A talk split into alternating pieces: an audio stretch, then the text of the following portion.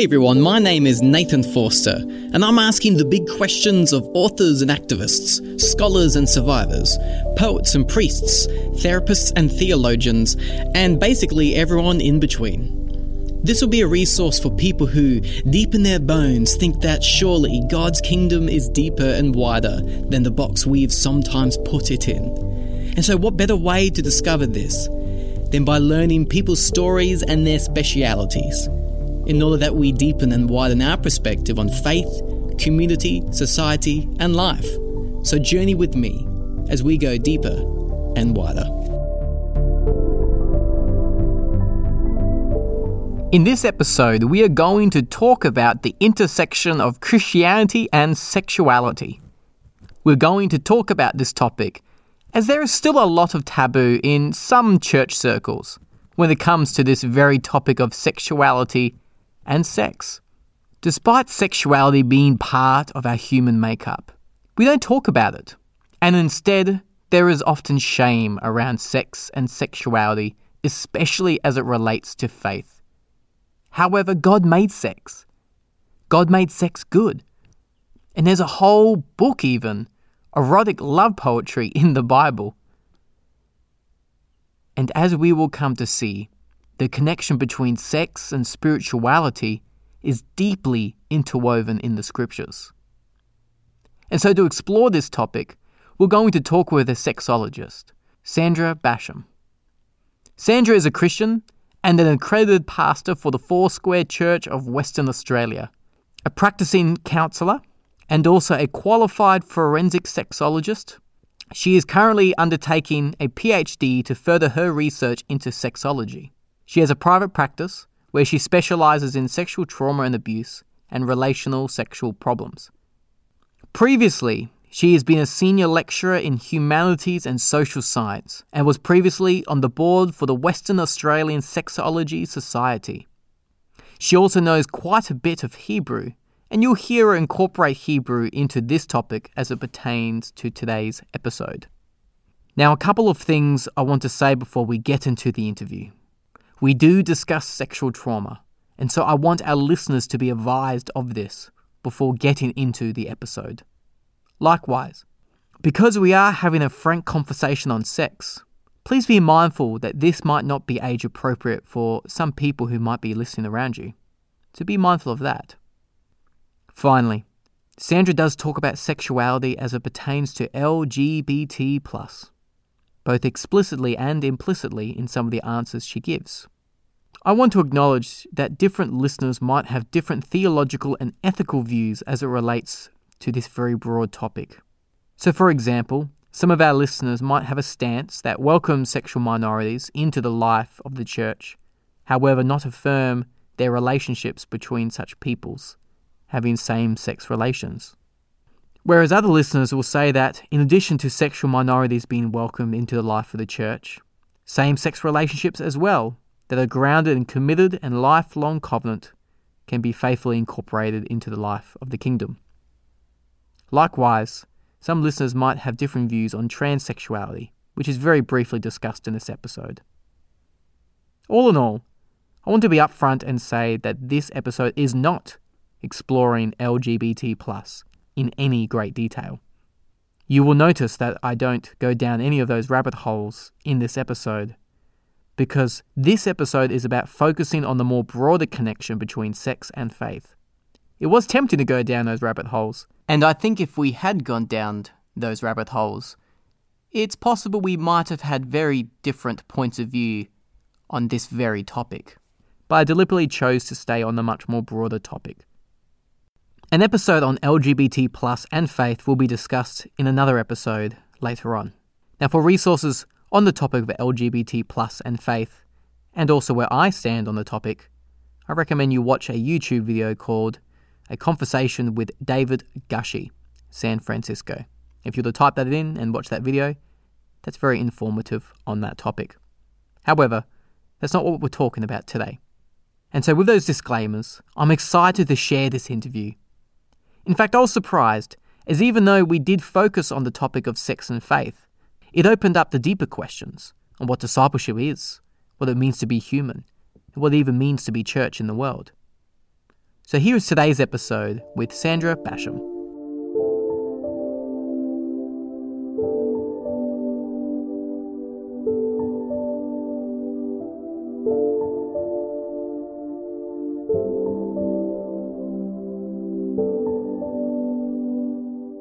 So tell our listeners about yourself. What's your faith journey? Wow, it's a convoluted, uh, up, down, and all over the place, wandering in the wilderness, coming into the promised land, going through a drought, uh, going into the desert places, going back into the promised land. Uh, yeah, like any Christian uh, that I know anyway. Yeah. Um, my faith journey started as a very young child. Uh, when my family left Africa, because we lived in South Africa and Ghana. Yeah, right, okay. And we ended up, when my mother remarried, in a, a small town called uh, West Kirby, which is not far from Liverpool. And I was enrolled in an Anglican school with my older sister. And it just fascinated me, this, this beautiful, almost Norman. It's got some Norman relics in it. You Yeah, know? right, okay. and Viking stuff pre Norman. It's got this beautiful big wooden vaulted ceilings and everything at St Bridget's. And we'd go to church every day and we would uh, say the Nicene Creed and Yeah. we would pray Our Father and it, it became a. It's. I used to have memories of it when I got older of Yes. this this incredible space where uh, it was holy and awesome, and at the Wow. same time it was safe. Hmm. Uh, and then we migrated to Australia, and so my parents weren't Christians. Yeah, they'll stick you in a Christian school. Yeah. You know, something might rub off. You might become this lovely, compliant child Yeah, so who's you're all moral obedient and- and, and, just does everything right. And uh, yeah, they were deluded. Um, but, but that's what happens. Sometimes people who have nothing to do with Christ, Mm. you know, like we had a, a Bible that my stepfather had in the bookshelf, Yeah. and he never read it. The only person who read it was me, and I, it was in King James, you know, and it was like, can somebody translate this for me, please?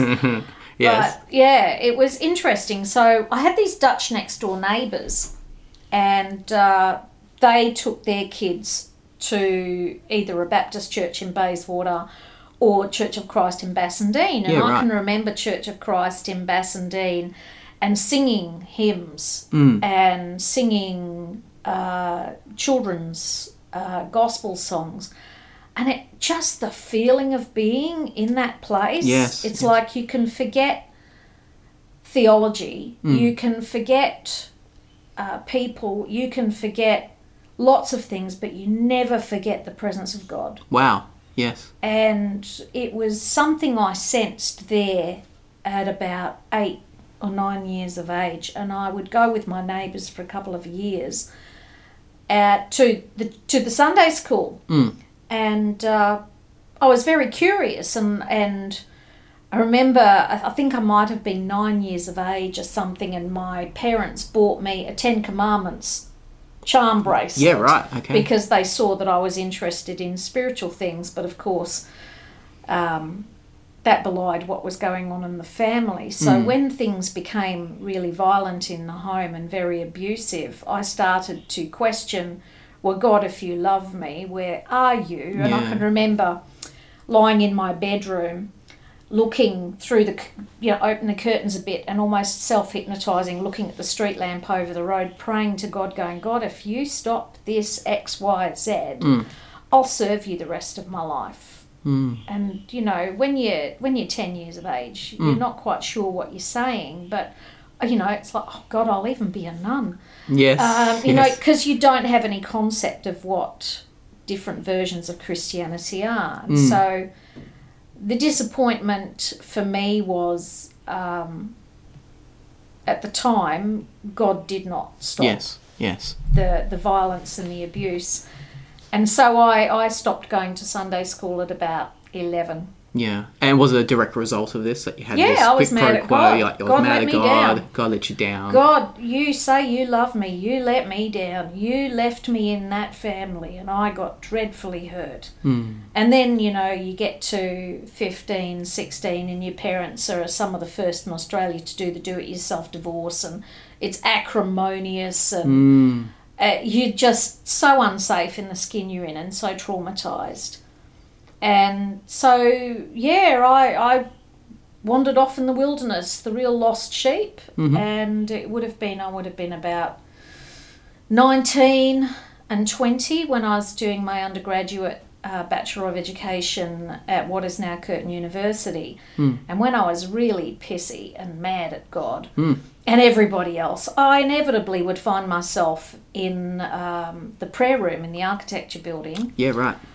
and listening into people, or they had another common room which was in the education building, and I met a Christian there who um, actually never really witnessed to me. Yeah, right. Just told me what I was doing was wrong. right. And I thought, great, fabulous, fantastic. Jesus dear. loves me, right?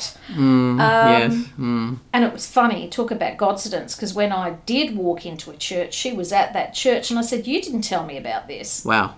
Wow. Um, Yes. It was quite interesting, but uh, for two years, I, I sort of, because I'd studied Middle Eastern history, Yes.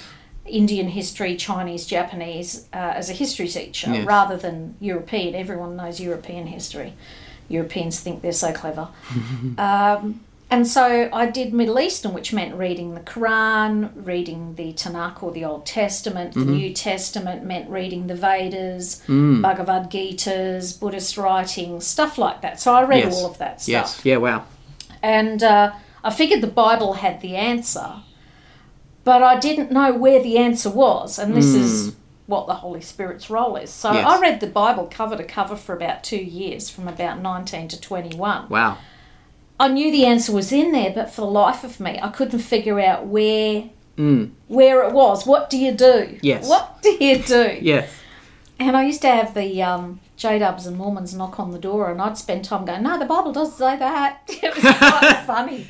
Uh, It was quite funny. Yes. And um, I was working um, around 21, I was working with this woman. Um, she was, wait for this, Hmm. Anglo Indian Portuguese yeah. who married a Arab Israeli Italian and whose children were born in Kuwait. My goodness. Multinational, mate, multinational. Yes. Yes. And um, she just kept asking me, you know, to go to church. And she'd ask me about my life and she'd say, oh, I'll pray for you. And I'd go, yeah, yeah, yeah, right. uh, you know, as you dismiss things. Hmm. Yes. And yet you're curious about it. But she had something. She just, There's some life to her. oh, not just life. She, she had this calm. Wow. She had this glow. She had this beauty. And I couldn't explain it. Yes.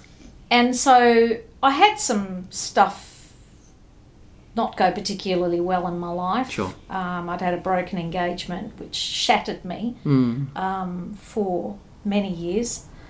And then um, another broken relationship. I just took a risk. Yes. And then I went, oh no, I can't do this. And so, yeah. And I reached a point where I'd, I'd been reading and reading. I knew the answer was there somewhere. I'd read this Bible cover to cover and I couldn't find the answer. And I just thought, well, here's this incredibly beautiful, attractive person who's safe. I can tell her anything and she never judges me. Mm.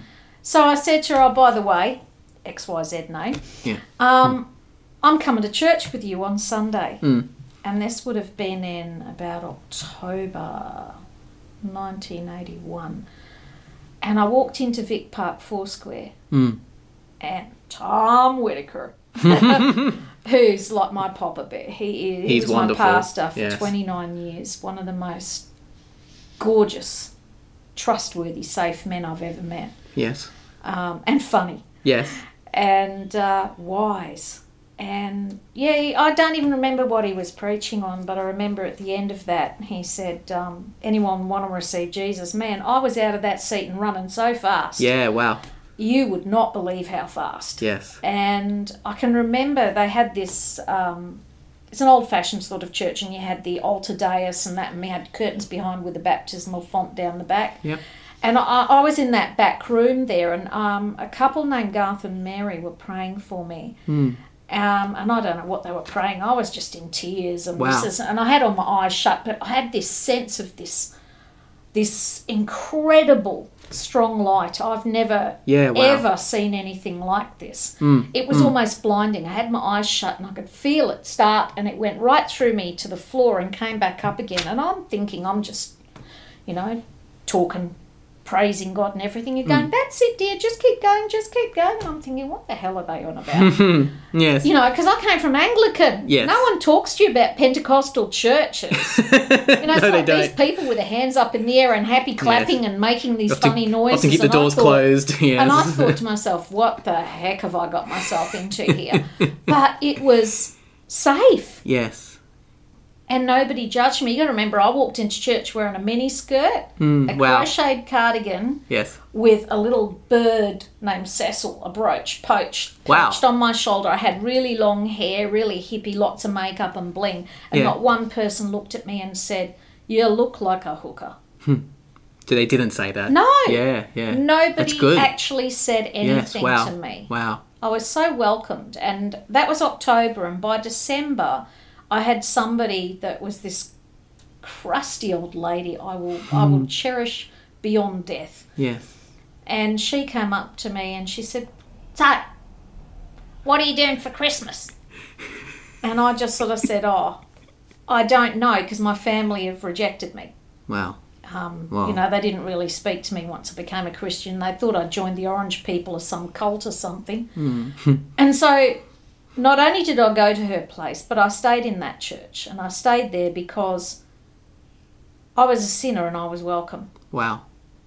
And nobody judged me. And Yes. that, oh, gee, 39 nearly years later has Yeah. had such a profound impact. Yes. I've wanted to maintain that non judgmental, Mm. merciful, welcoming stance in my own approach in working with people Wow. Yes. in counselling or therapy. So, yes, and I've been part of um, Foursquare for all those years, Mm. um, had the same pastor for 29 years, served on the board of directors, Mm-hmm. which I don't do anymore, but you know, done a lot of governance work and stuff for them. Yes. But um, I'm in a small church now. I tried the big church thing. Hmm.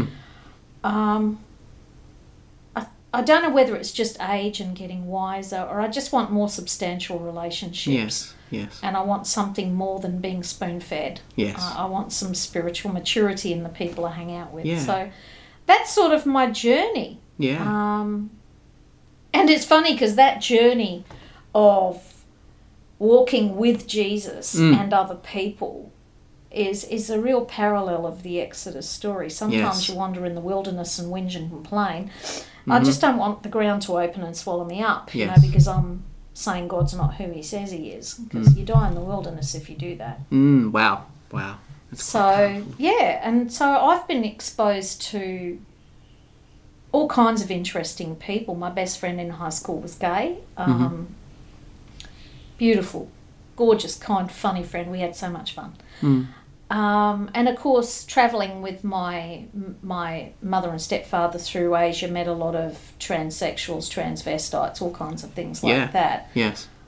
um, and even in the church, it's you know like I've been part of the same basic fellowship for many years, but we had um, same-sex attracted people and intersex people and people who were struggling with pornography and had- had been adulterous or beaten their wives or had served time in jail for wow. violence and Wow. and so it's like sin sin Mm. so what I do um, in working with people is is that's the approach I take. I don't think that some sins are worse than others. Mm, mm. And it sounds like you see even beyond beyond sin and actually to their inherent worth as a person made in God's image. Well, that's exactly it because if my worth is determined by the body and blood of Jesus Christ, He says my worth is that. Mm, mm, I might not agree with it. I might sabotage myself. I may do stupid things. Mm. I may struggle with uh, myself or Mm. my failings or whatever, but Jesus comes along and says, Yep, you're mine. Yeah.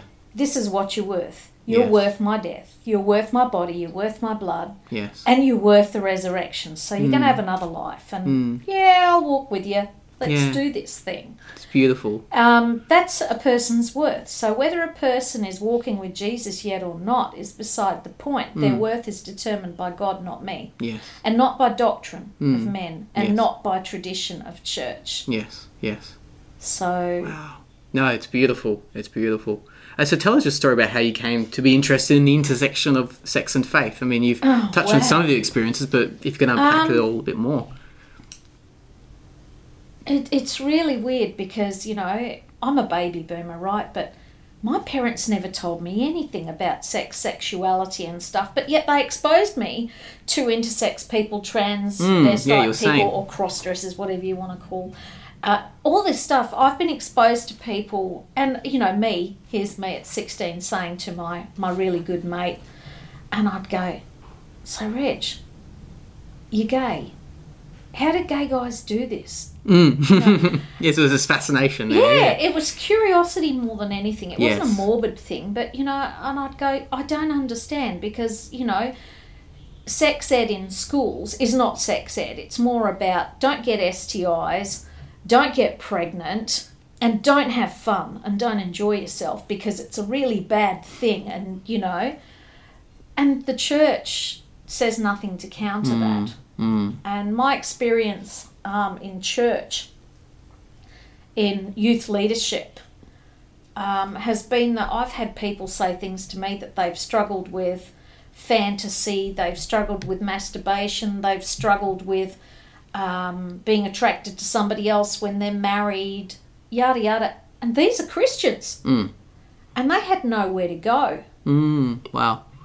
And I didn't have the answers in my 20s. Mm. I'm not so sure I had them in my 30s. but, you know, it's the church is silent Mm. on sexual topics unless it's about um, fornication, you know, and premarital sex. They'll say, don't do that thing. But they don't tell you what you can do. Mm. And they don't tell you why not to do it. Mm. You know, as if God, the great almighty smiter, is going to smite you if you have that thought, you know. Um, so you can go through church experience as a young adult and not know what your sexual boundaries are, Yes. let alone how to help somebody else, a girl who comes to you and says, Well, I used to have an active sex life before Christ and now I'm really struggling with masturbation. What do I do? And I'm sitting there going, "Bah," because you're not equipped. Yes. And so, if we all got here because our parents had sex and hopefully they enjoyed it, Hmm.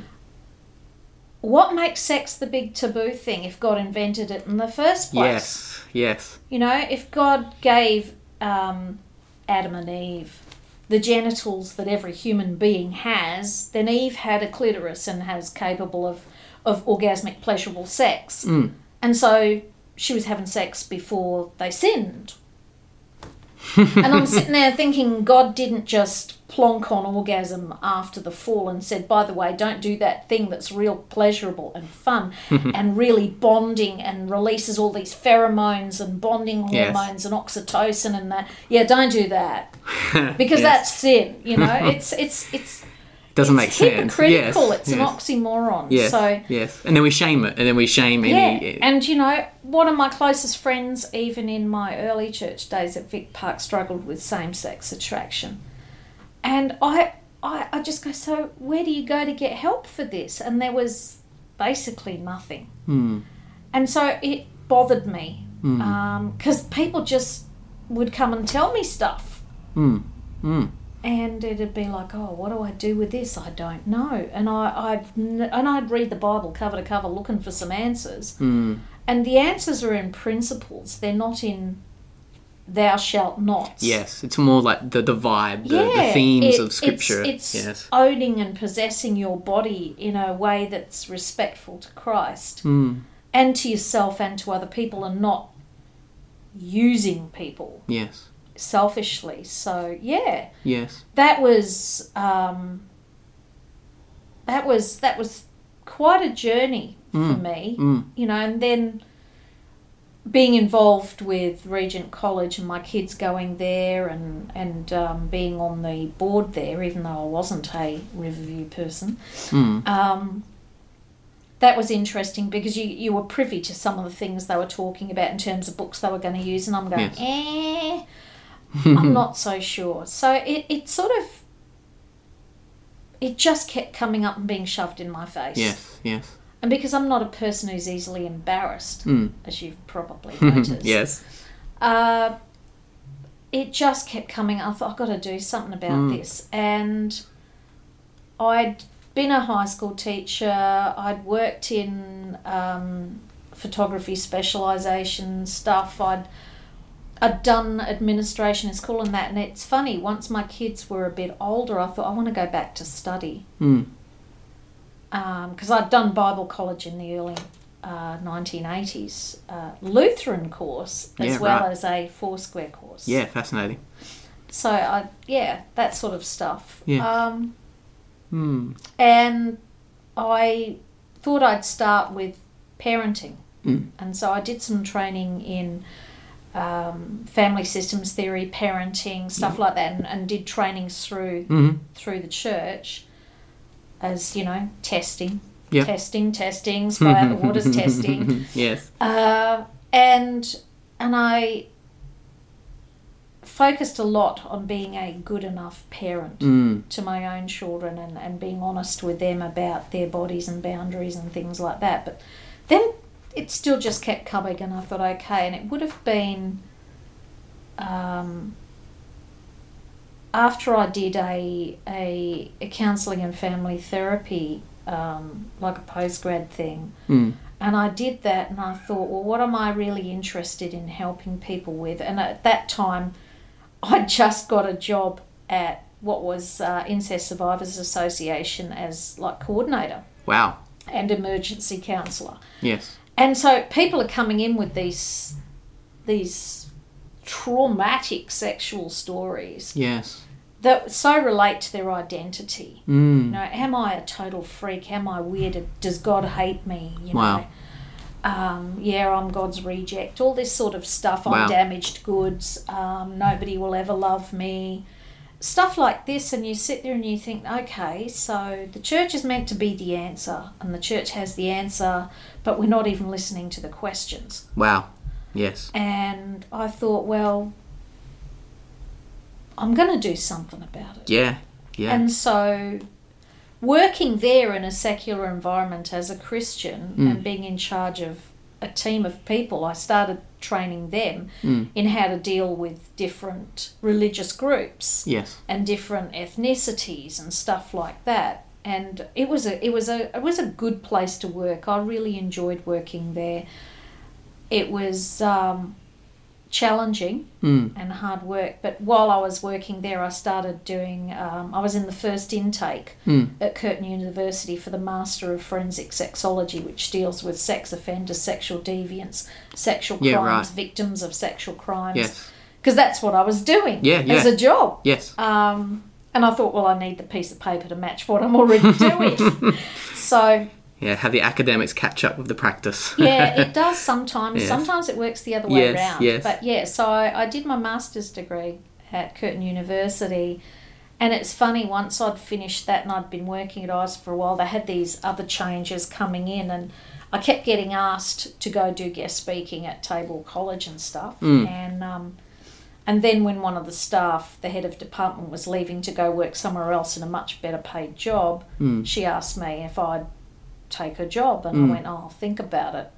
And I went, "Nah, don't want to step backwards, Hmm. sideways, and this and that. I'm enjoying what I'm doing." Yes. And I had a dream, a Psalm one dream, and God, Wow. He woke me up and told me that's where I needed to be planted, Yes. Yes. and that's where I needed to um, provide some shade Yes. and be that tree yes. Yes. um, for other people. And I went, okay, I'll do that. Woke up the next morning, resigned, Wow. Rang the head of TAFE, said I'll take the job, and I started two weeks My later. goodness, my goodness. It was really weird. So that that's all part of the faith and professional journey. And I've, Yes. I've had a private practice, small one since 2002. Yes.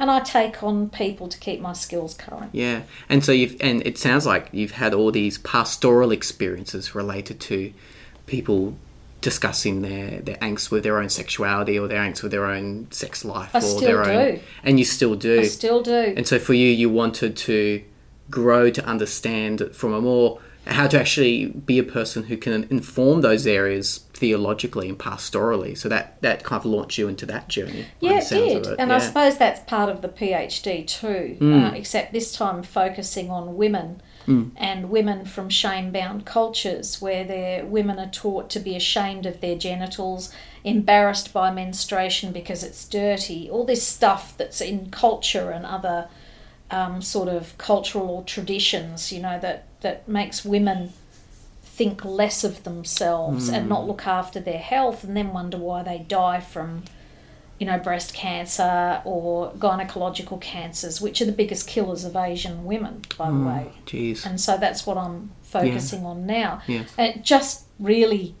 odd, Yes. seeing as I grew up with a lot of Asians. Yes. Yes. Yes. So it, I, don't- I don't think God wastes anything in His economy. Any of our experiences, we can look at our uh, initial training and our undergrads and all the things we do in our training and think they look disconnected and, and disconfobulated. And God comes along and goes, Oh, by the way, that thing you did back there, I'm going to Wow. use it now Yes. and join it to that. Yes. So that's my journey with God. And um, Yes. I'm I'm still I'm still um, you know I can remember somebody saying to me, "Oh, you're not really a pastor because you don't pastor a church." And I said, "Really? Did Jesus ever pastor a church? yes.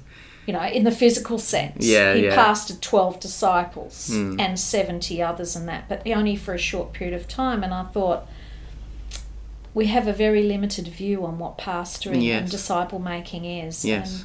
And And a, and mine very is more in one on one and small groups. yes. And in the small church I'm part of. Yeah, and and that we, we and we also have a problem with how we understand church. We see it very institutionalized, which is Well, church is meant to be, from my perspective, it's meant to be a flexible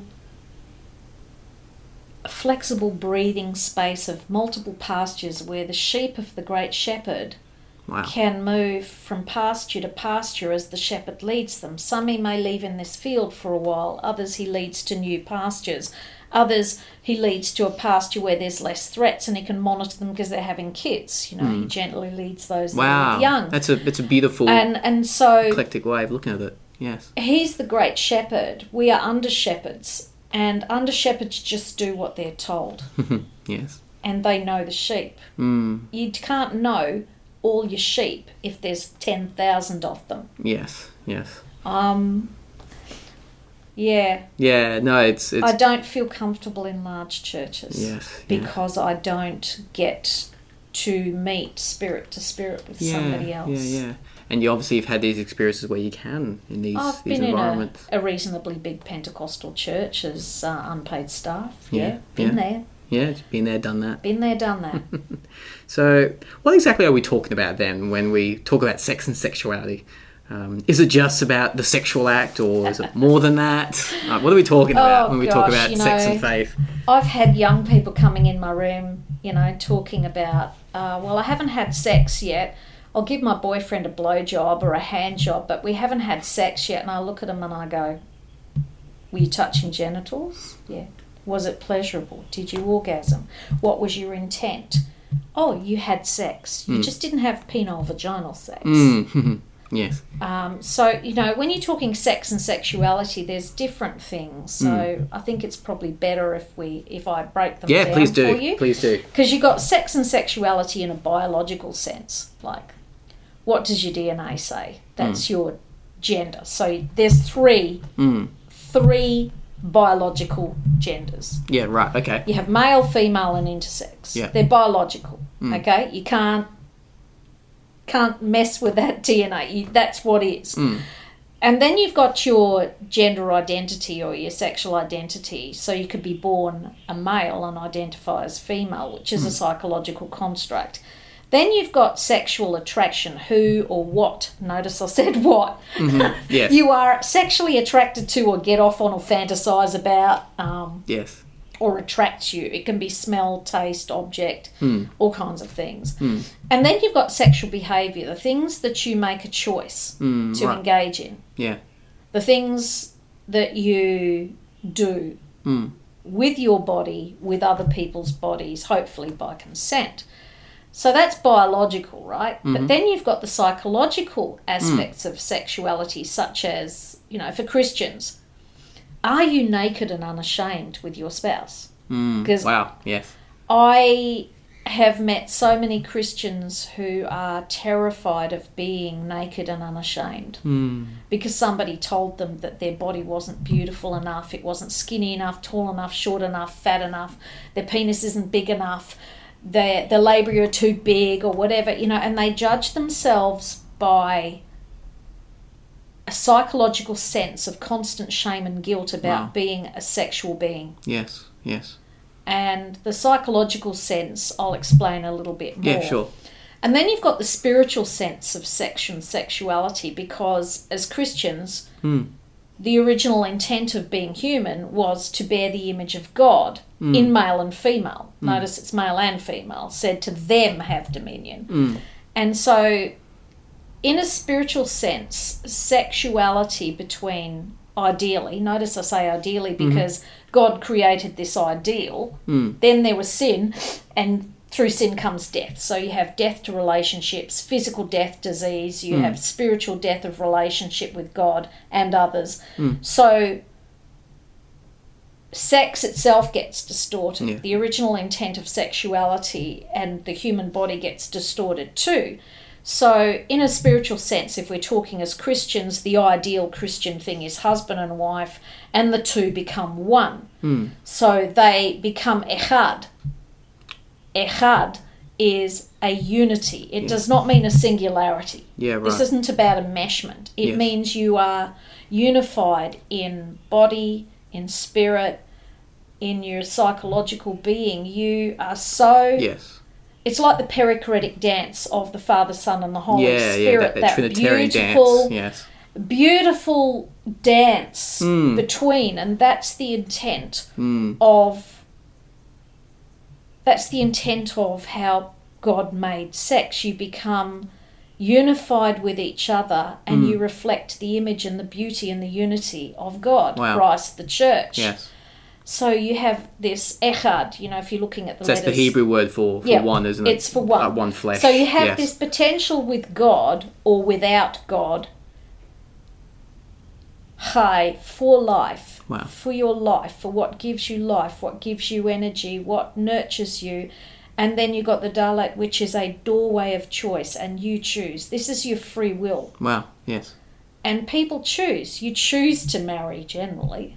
Um, so sexuality and spirituality are uh, incredibly intertwined because our sense of self is so embedded in our in our gender, in our sexuality, in our attraction. We, we think that's who we are, Mm. Mm. is our sexuality. It's a part of who we are. Yeah.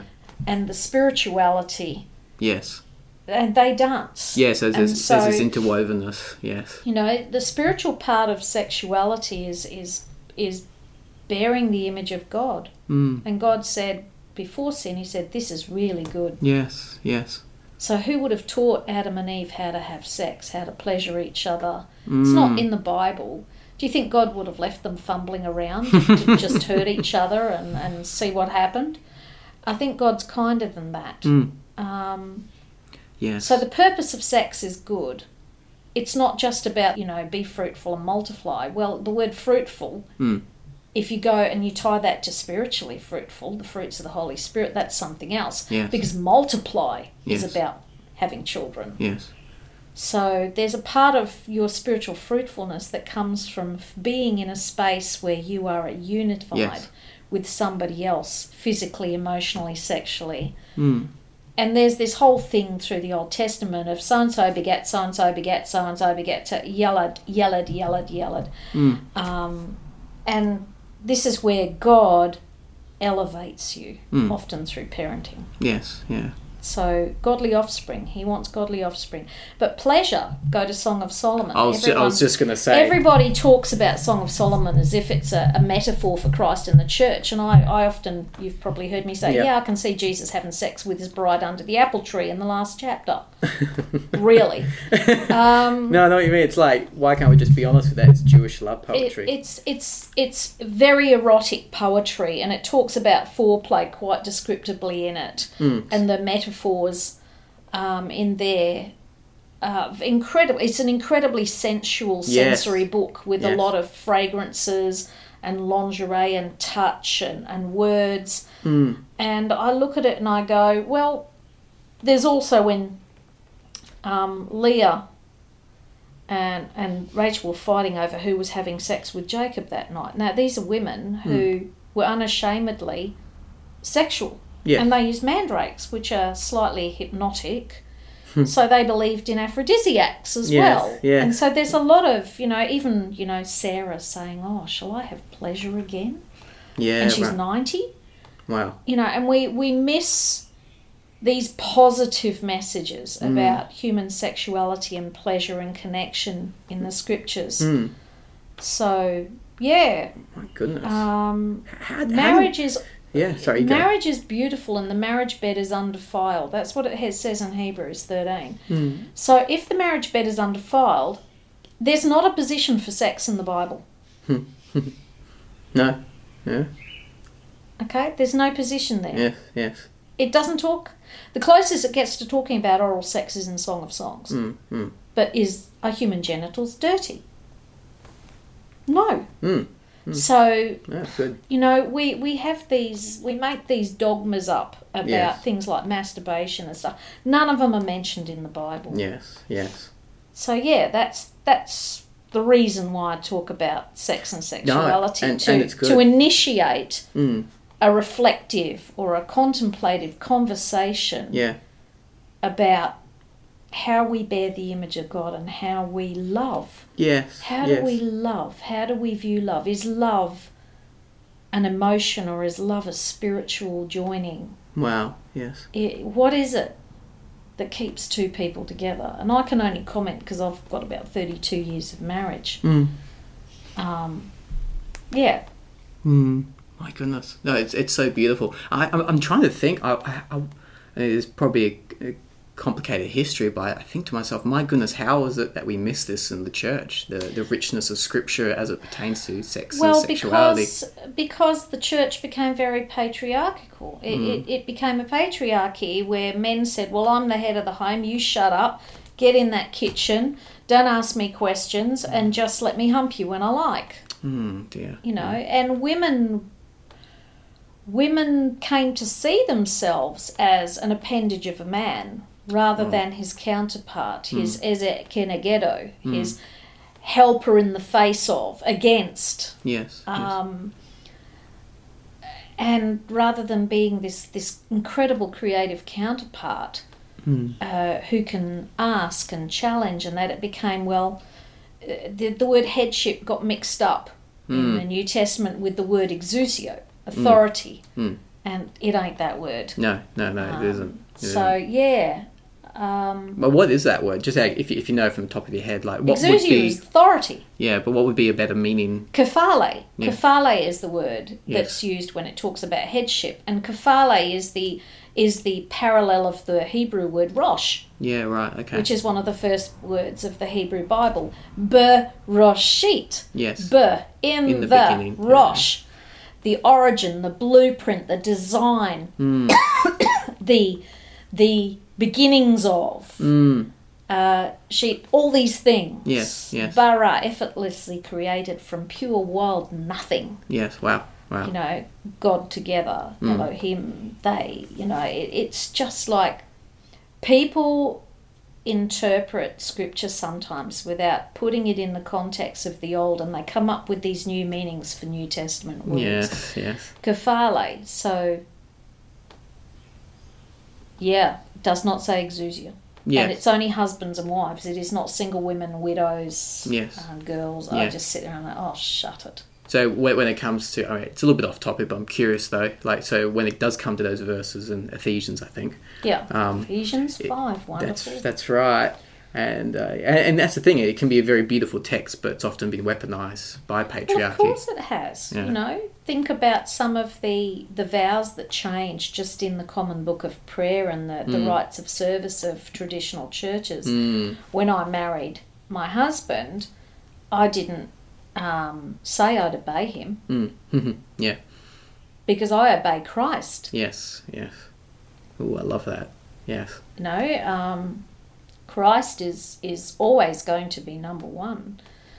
Um, I will consult with. I might have a niggle with. I might challenge. I might agree to, but obey somebody if it's not godly. Heck no. Yeah. Um, and I'm not saying my husband's not godly, but they used to have these words in the some of the old wedding ceremonies, and you know, with all my worldly goods I endow, and with my body I thee worship. Wow. And to worship, as you know, the Hebrew word um, means to work Yes. and worship are the same thing. Yes. That's right. Yes. You work at your worship and you worship at your work. And Yes. so I, I think that was probably a beautiful way of putting what it is between a husband and a wife. Mm, mm. My goodness. Yeah. All right. So- yeah. No. It's it's beautiful. So you asked me about why I do this, right? Yes. I've got a list. Yeah. Yeah. Please. I have a list. yes. To be relevant in a sexualized culture where kids learn about sex that neglects or avoids the spiritual meaning of sex and makes it into a measured performance. Oh, you know, which is about pornographic, and the body means everything and the spirit means nothing. Mm. That's one reason. Um, to have a reasoned and balanced answer to the pornified world. Hmm. Wow. To be congruent with the belief that the church has the answers. Hmm. Yeah, I like that the congruent bit as well. To invite sinners into a community of believers without judging them as too dirty to be cleansed and giving them space for conversation. Yes. Wow. You know, that's Jesus did that all the time. Hmm. Mm. But we want them to clean up their act and look straight or not look so weird before they come in our church. Mm. Or we don't want them in our church and we'll have them at a home group, you know. We, Yes. yeah. Yes. Oh, So, agree. yeah. Oh man, no, that's that's wonderful. So, what are the, some of the taboo topics, sexual topics, we need to discuss in the church? Okay, I've got another list. Oh yeah, Okay. this is great. Masturbation. Okay, you've got an Yep. infertile couple in your church and they've been taught that masturbation is selfish and sinful and you're depriving your partner of the, the sexual energy and everything like that. Well, what if they're infertile and they need to produce a sperm sample to go and get IVF? Yeah. Come on, guys, show some mercy here. Yes. Where is the mercy and the grace? Yes, yes, Um, and then we got to deal with the whole subject of sexual fantasy, such as hmm. mainly men with pornography, though. There are a lot of young girls looking at pornography now before they've even started menstruating. wow, And, hmm. and discuss pornography apart from shaming and demonizing hmm. because porneia is basically an unclean spirit. I hate the word demon because most of the, the Greek translation of that is an unclean spirit. It's just something that's unclean. Hey, Yeah. Jesus makes you clean. yes, What's the problem? yes, yes, Jesus makes you clean. yeah, yeah. Um, it's sex toys, cosplay, Mm, things like that. Things like bondage, discipline, and sadomasochism. wow, yeah. Is is that a is that a consensual thing, or is that about you're actually abusing your partner and getting off on it? Is that a psychological thing? Hmm. No, actually having a decent conversation about that. Wow. You know, things like kink and fetish. Um, people who like to, you know, um, dress up in rubber, be furries, cosplay, who like who like um, lingerie or or like to play fantasies, wear wigs, dress up, Mm, um, high heel shoes, toes, foot licking, mm, yeah, wow, yeah, cross dressing, yes, yes, um, stuff like that. Um, because they're not mentioned apart Yeah. from Yes. oh, bestiality zoo, or zoophilia, Hmm. uh, incest, um, and coprophilia, which is sex with dead bodies. They're mentioned Hmm. in either the Bible or the Talmud. Yes. So, um, but then you've also got um, sex with parents, which Lot's daughters raped him. Yeah. they wow. got him drunk and raped him. So, you know, do we talk about female sex offenders? Hmm. Because they're out there. Um, sex education for children. Um, we're just so busy saying don't, don't, don't, don't, don't, don't, don't, don't, don't, don't, don't, don't.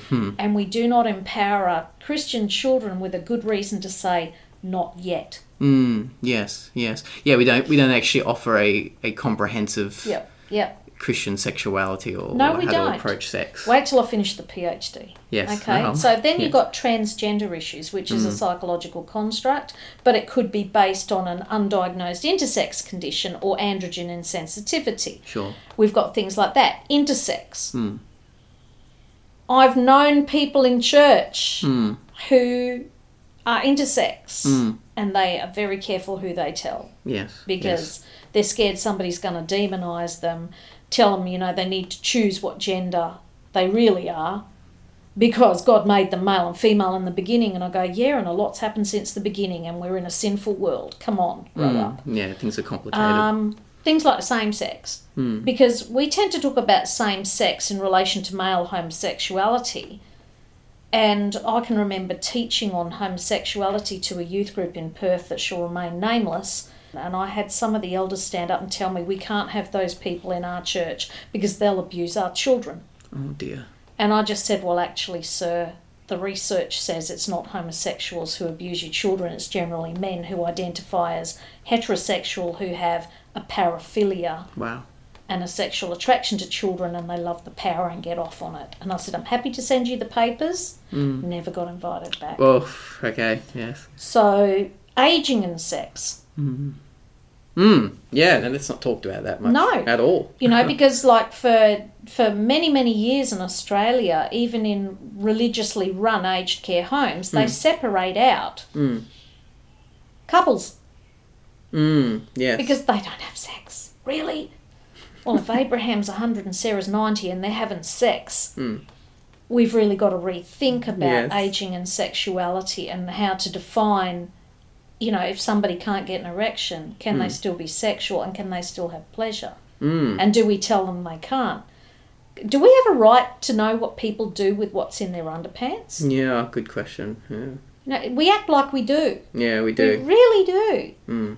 Things like asexuality, people who aren't interested or sexually attracted whatsoever and they're quite happy to be hmm. single. Hmm.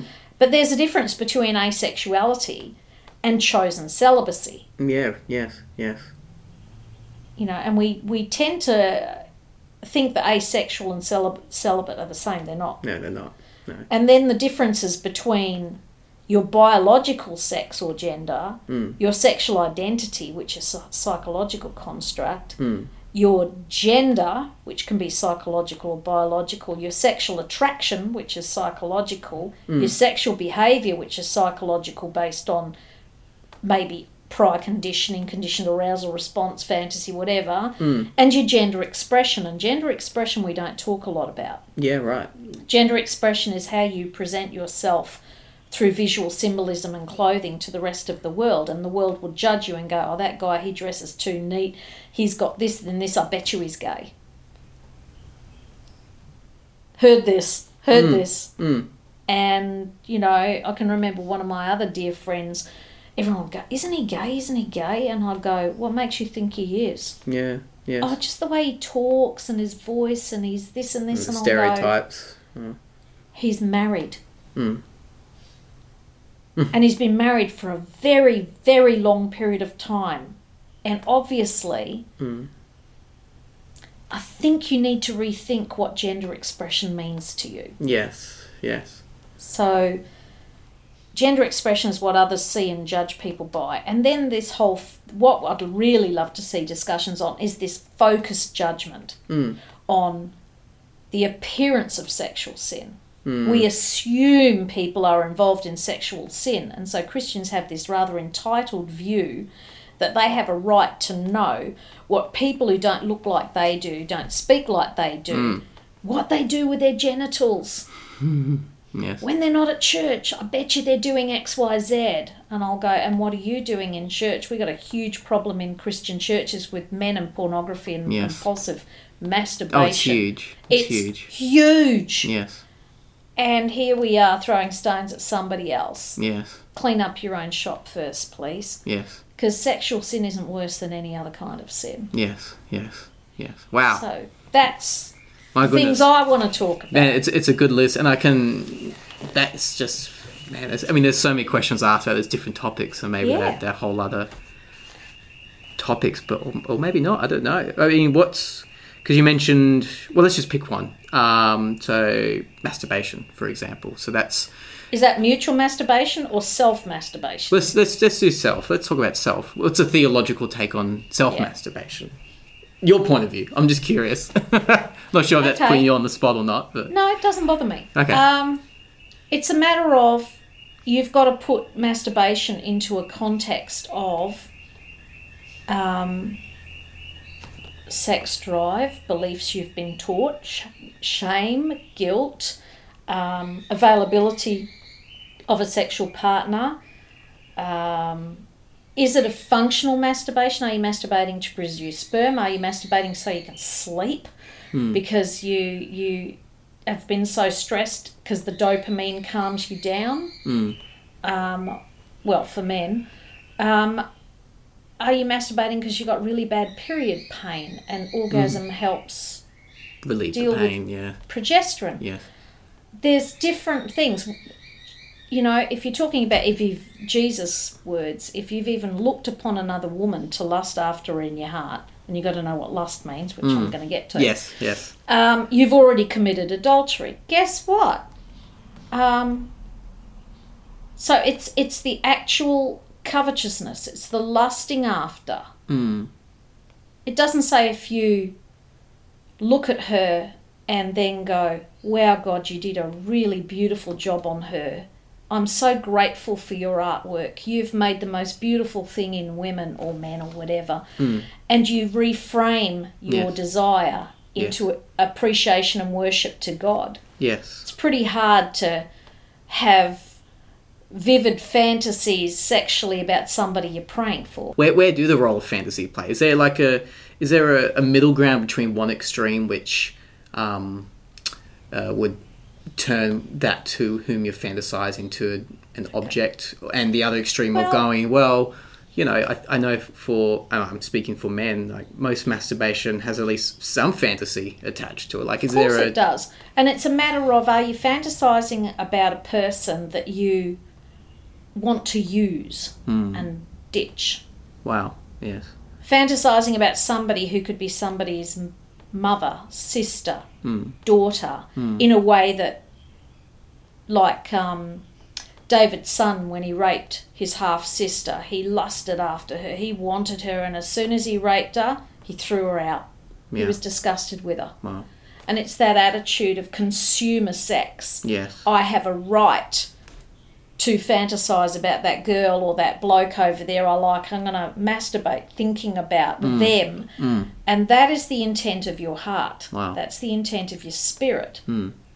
Um, and I, I think that's the thing that God weighs. Yes. Is there a more okay? Here's here's a, here's a question. Is, is there a more redeeming version of fantasy with masturbation?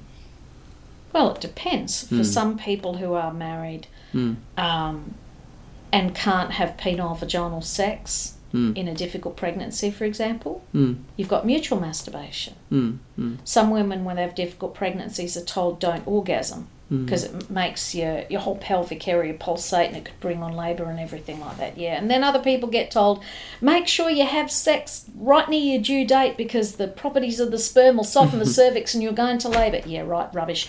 Yeah. yeah. Um, Stuff like this. Hmm. Um, I, th- I think I've not read a, a good theology Hmm. on masturbation.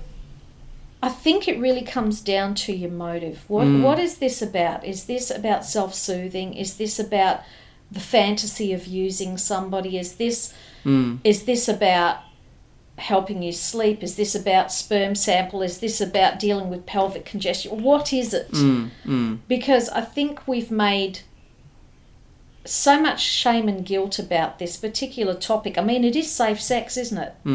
Mm. Yeah. You don't need a condom. Yes. Yes. Um, don't need a dental dam. You don't need to spend hours. It's it's. I think it depends on the individual's conscience and Yes, what they've been yeah, taught because yeah. we're told, you know, the body for food, food to the body, but you know, I will not be judged by any of these things. And for for conscience sake, those who have a weak conscience, you don't eat meat sacrificed to idols in Yes, front of them. It's yes. the principles of this. Yes. Yes. So, for some people, you know, it, I would rather tell young people, Mm.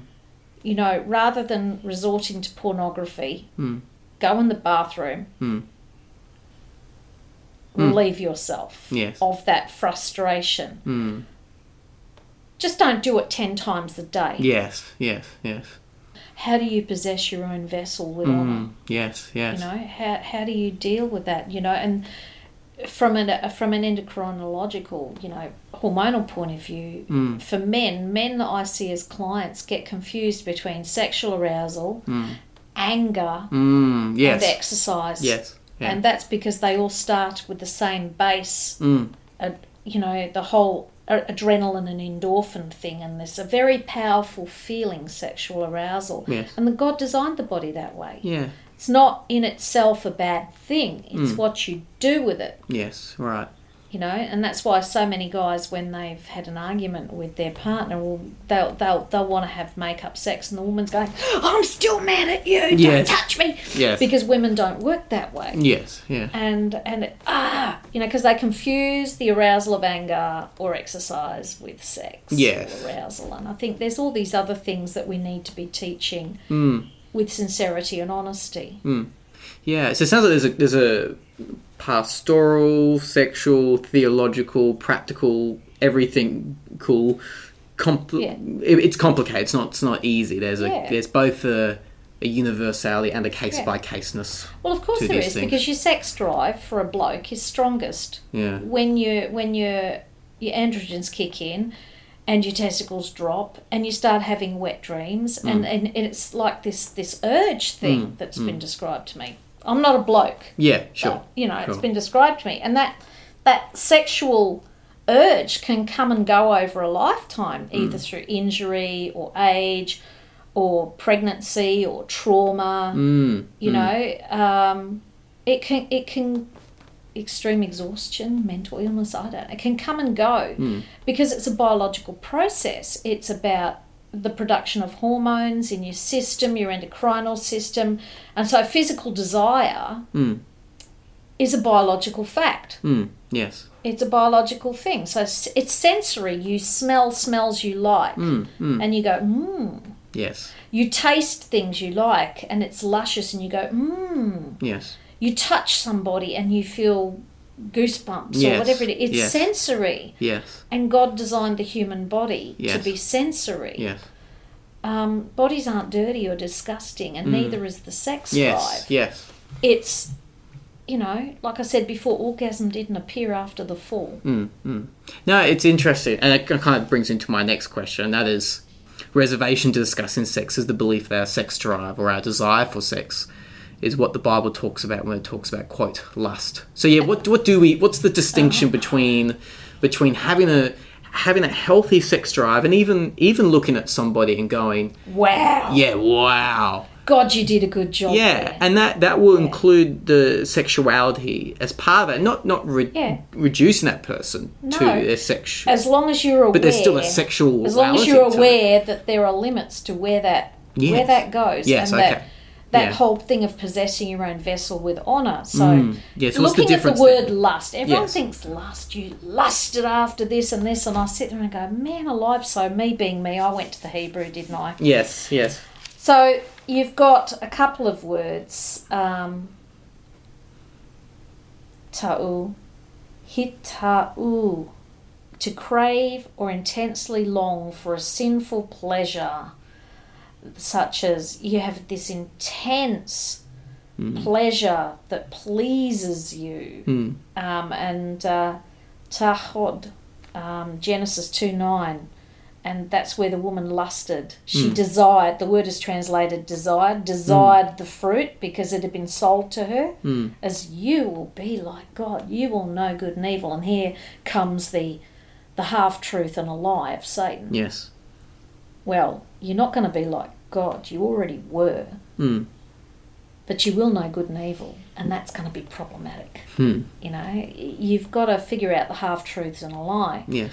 And so the word used in the 10th commandment, hitu, um, that means craving, coveting, greed, your neighbor's anything, Mm, and you mm. plan. The biggest thing is you plan to get it. Wow. Yes. So this is covetousness without caring for consequences, and the best example of that is David and Bathsheba, Mm. where David saw this beautiful woman, Mm. And he wasn't where he was meant to be with his men on the battlefield. He was up on the roof watching a woman go through her ritual mikvah, which meant that she was preparing and cleansing her body ready for her husband Mm. to come home have sex so they could enjoy each other and perhaps have a child. Hmm. He saw that, and he went, "Go get her for me." Wow. It's very, very intentional. It Very. was. It was. He saw her at mikvah, knowing she must be married to be going through mikvah, Mm. and he he Mm. wanted what he wanted, and he took what wasn't his, Mm. and that's what Nathan the prophet challenged him on. Yes. The little ewe lamb that Yes. wasn't his. Yes. You Wow. are the man. Wow. And so that's that's the kind of thing. Lust is not sexual. Mm. You can lust, you know, like egg. I think is Eglud Mm. was a big fat man, and Yes. he lusted after food. Yes. Yes. Yes. And you can lust after power. Mm. Yes. You can lust to commit sexual sin and fornication with your half sister, Mm. Mm. the rape of Tamar. Um, Yeah, it's like a. And I think that's where people often get confused. They go, if someone has a passion for their their their significant other, they often assume that oh no, that passion is is lust. It's like no, no, no, no. It is. I would say it's true that you can't have. Um, I would say it's true that you can have passion without the lust. Oh, plenty of people have passion without lust or lust without passion. Shmuley Boteach is really good on this stuff, kosher sex, um, from a Hebrew perspective, looking at having that, that passionate, lustful desire for your wife and and maintaining your physical integrity in hmm, doing hmm, so. Hmm. Um, and then you look at the New Testament. Oh my goodness, different kinds of lust, but it all goes back to the Old Testament, which is covetousness, the tenth commandment Yes. Um, fleshly lust. Yes. This is where you really get hot for, you get passionate about, and you greedily desire Yeah. in a physical and sensual way. And so that's seeing, eating, hearing, touching, and that's epithumia. Yes. Yes. That's right. Okay, you can you can lust after money. Mm-hmm. Yes. Yes.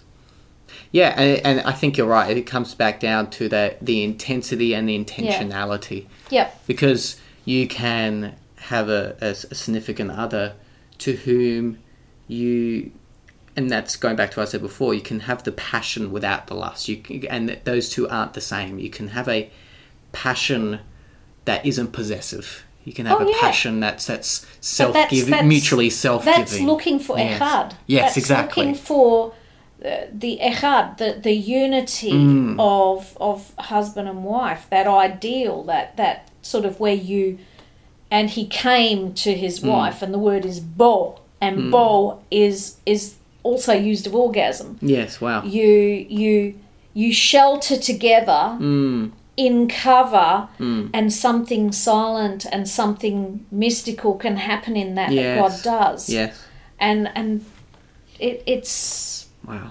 it's a it's a, an amazing thing. And the other word obviously, Mm. head. Hedonism. Oh yes. You know, you lust and you don't have, James chapter four. Yes. You lust and you don't have. Mm. And that's hedonism. So you are seeking physical pleasure and you are worshipping the body. Now Yeah. we live in an, in an, a time in history where industrialized nations worship the body. Yes. Women try and reach a physical uh, body that you know, four to eight percent of the world's population have, you know, stick figures, hmm. um, hmm. and and then you've got men pursuing hedonism, hmm. uh, hedonism, pleasure, pleasure seeking. It's all about them, and it doesn't consider the consequences for the other. Yes, it's it's not holistic. No, because it, it's it very, very. devalues. It, it has no consequences.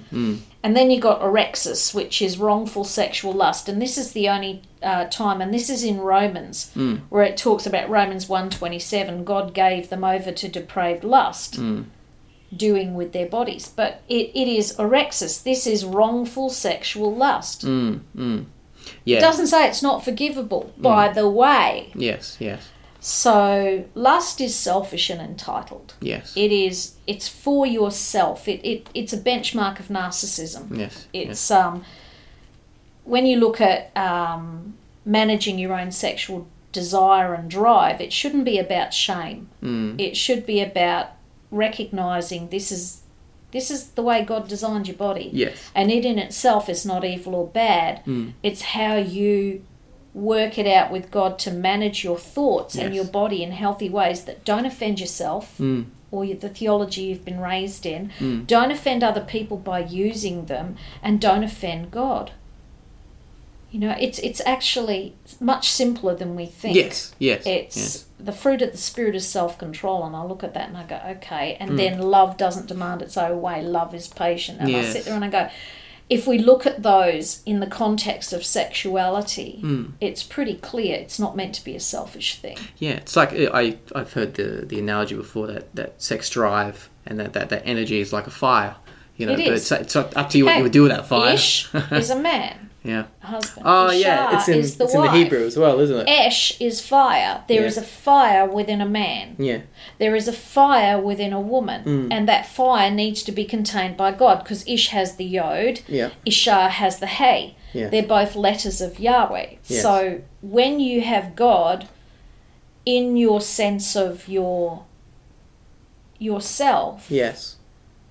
your fire is a long term fire. It doesn't get out of control and burn other people or destroy others or yourself. Yes. Yes. It is a fire that is regularly fueled. Yes. So I look at it and I go, sexual love in Christ Mm. is mutual, consensual. It delights in the beloved. It's the dance of perichoresis Yes, all over yes. again. It is not shameful and it is not shaming. Yes. Yes. And most of the clients I've seen who um, are Christians, even, Mm. the amount of garbage that they believe that's not biblical, and I Mm. sit there and I go, wow. How did you come to believe that? Yeah. Yeah.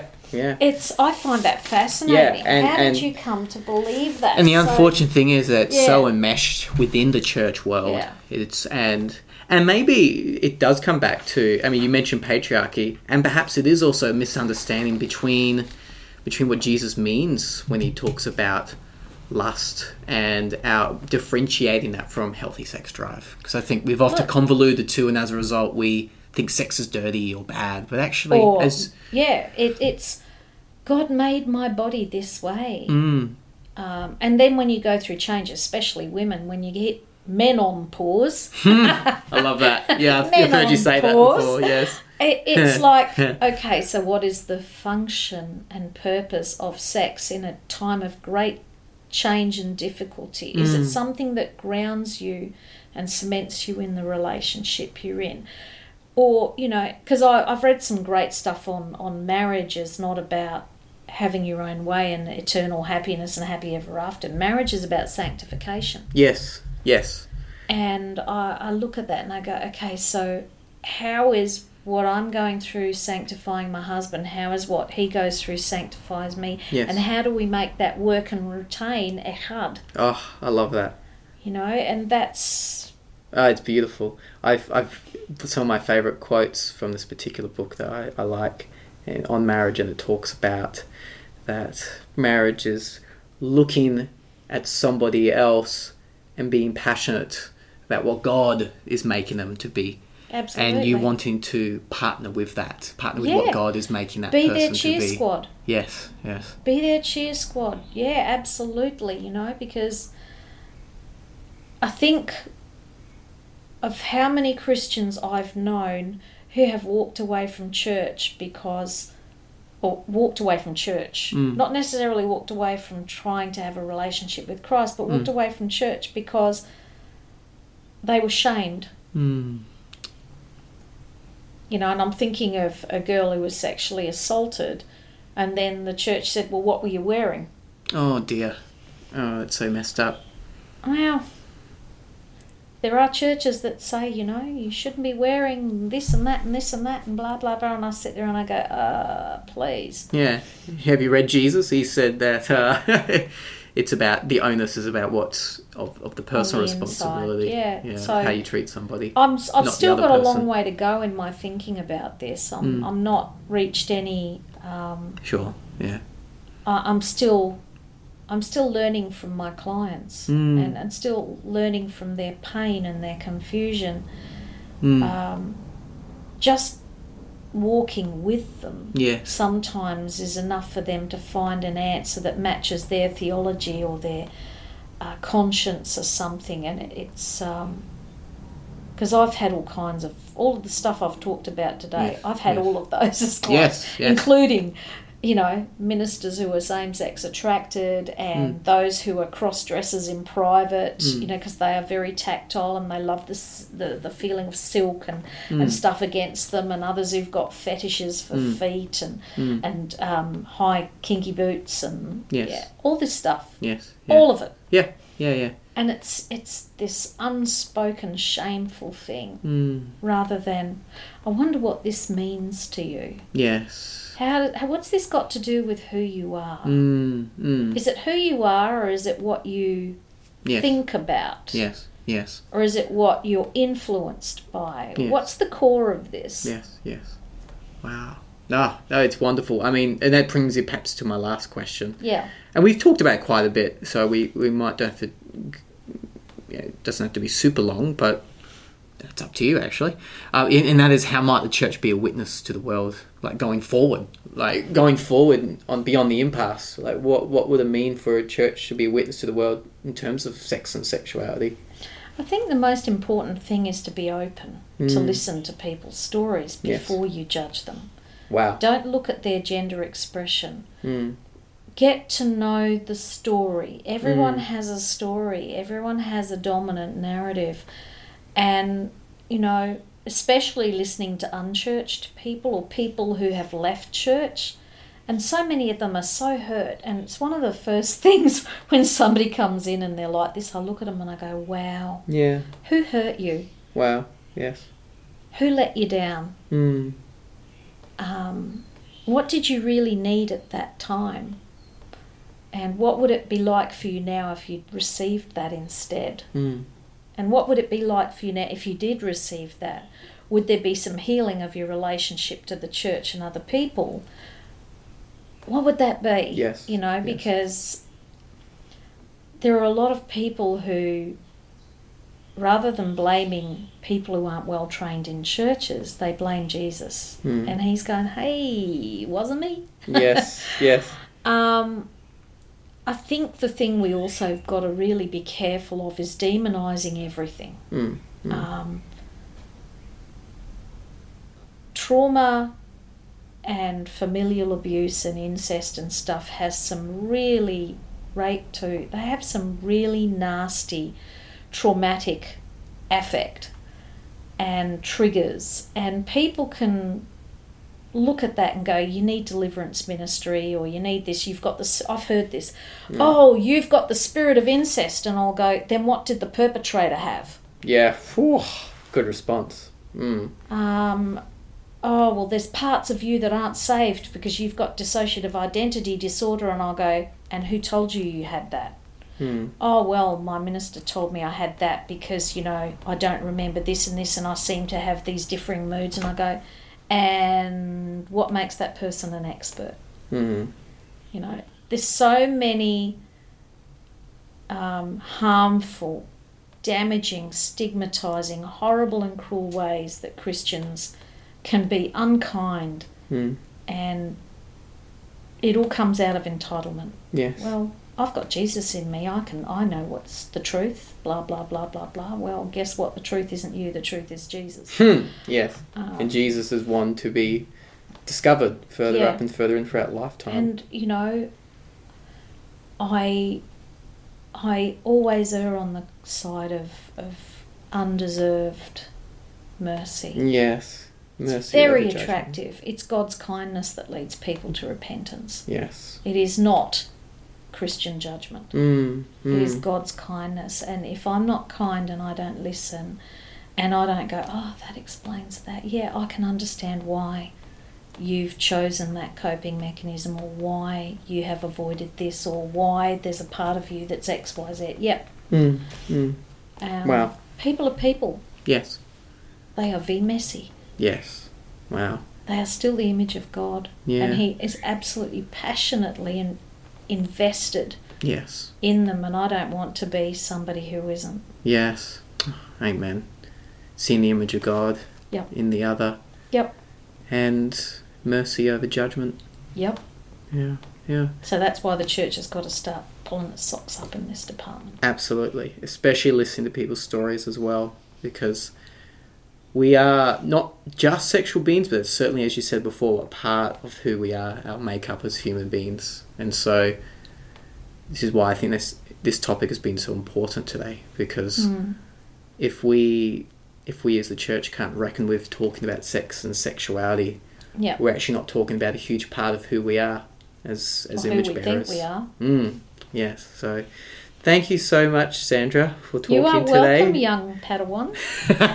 Young Padawan. Oh, I love that. yes, indeed. Uh, thank you so much, and uh, yeah, hope everyone enjoys. Me too.